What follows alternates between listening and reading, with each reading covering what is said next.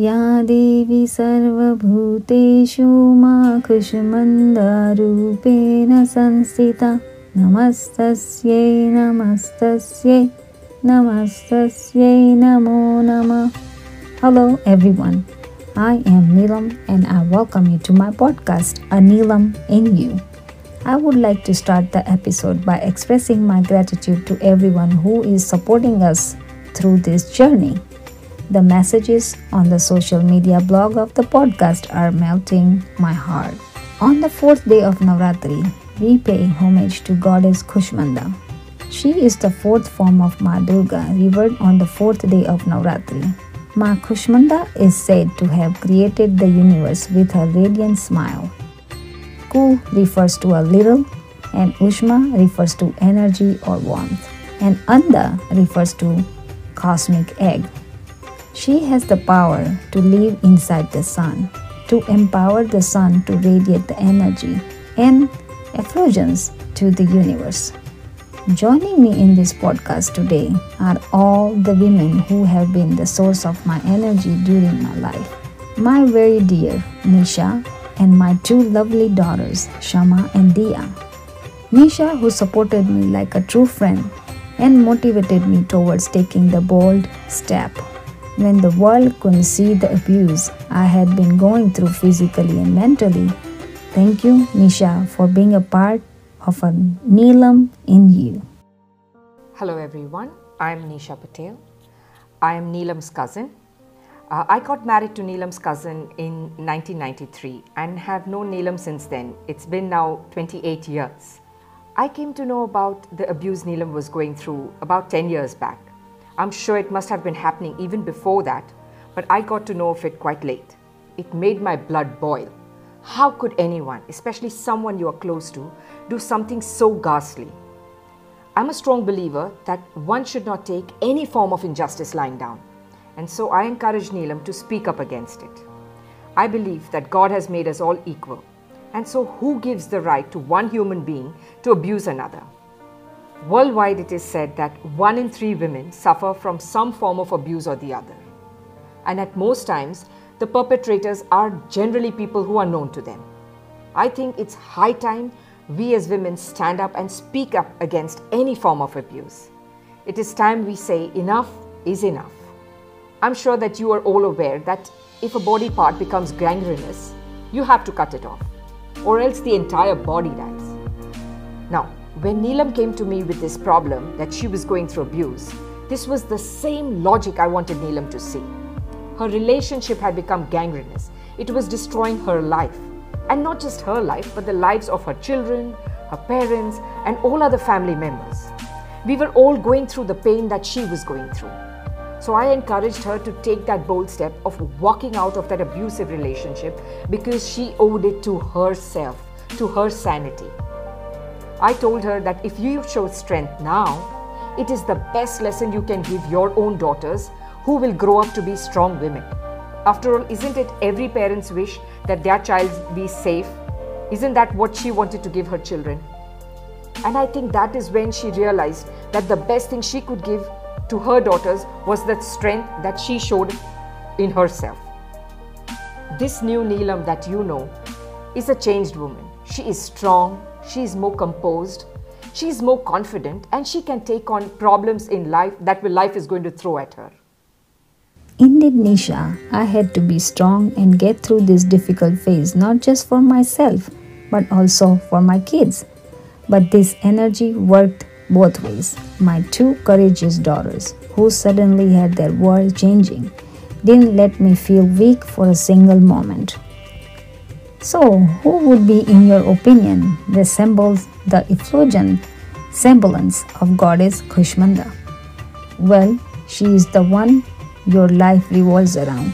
She is the one whom you call your world. Indeed, we all have certain inamorata in our lives. We share our universe with. In my case, it is my daughters, my pride, and my most prized possessions.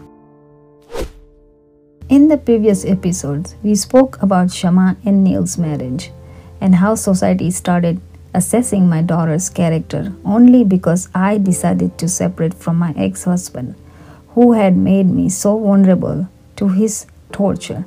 Shama and Dia, how was this period for you? Initially, it was very difficult for both Dia and me. It was obviously a huge change for everyone in the family, and the first few days felt like we would never get through it. The biggest change was everything that we went through socially. With my mom being so involved in the community, and we were always helping out everywhere, and then all of a sudden, nobody wanted our help, and a lot of people stopped inviting us places, talking to us. It definitely took a toll on the entire family. But I knew that somebody had to buck up and be there and I had to be strong so she could be strong. My wedding time was the most difficult. Having to go through all that without my mom, I really didn't know what to expect. I've always gone to her for everything. Any little question I've had, I've always asked her first. But once again, I knew I had to be strong for her. My husband, Neil, he was there next to me like a pillar. Him and his family, along with my mama and mommy, went above and beyond to make sure that I had a good time at my wedding. They did everything that my mom would have done had she been there.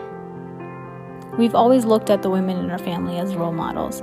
My mom and my grandmother, they've set such an amazing example for us on how to be kind towards people no matter what happens in your life or in others' life. I'm very thankful that I had someone like Neil by my side.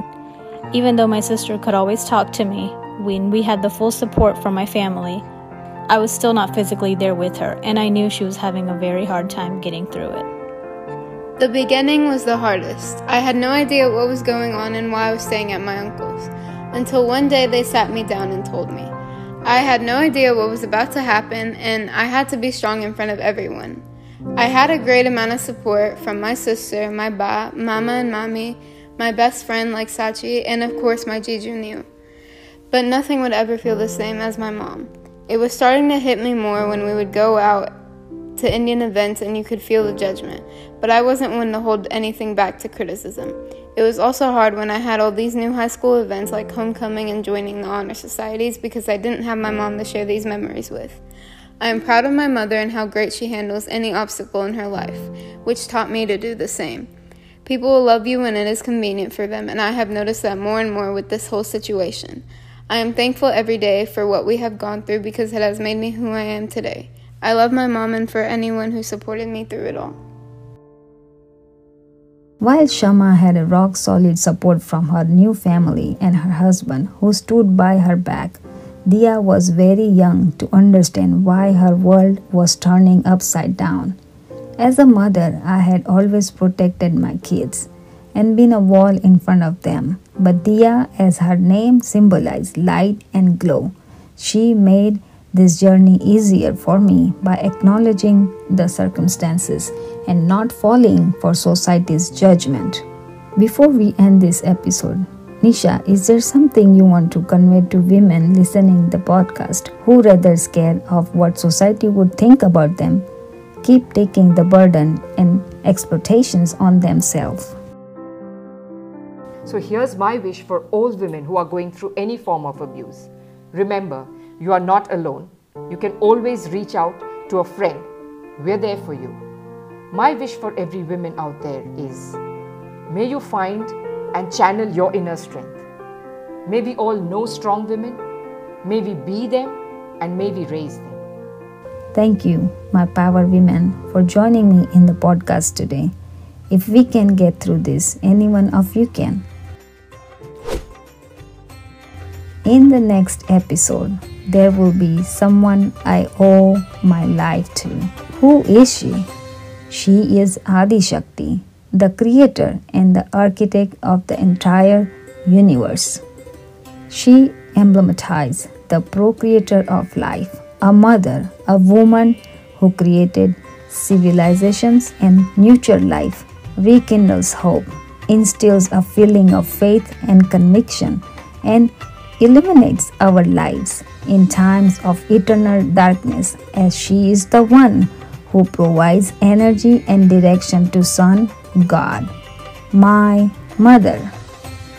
The extremely traditional yet modern mother who reassures her daughter that she should start her new life, free herself from the abusive marriage. When she saw things happen to me, no mother would tolerate. ओम देवी खुशमंदाय नमः।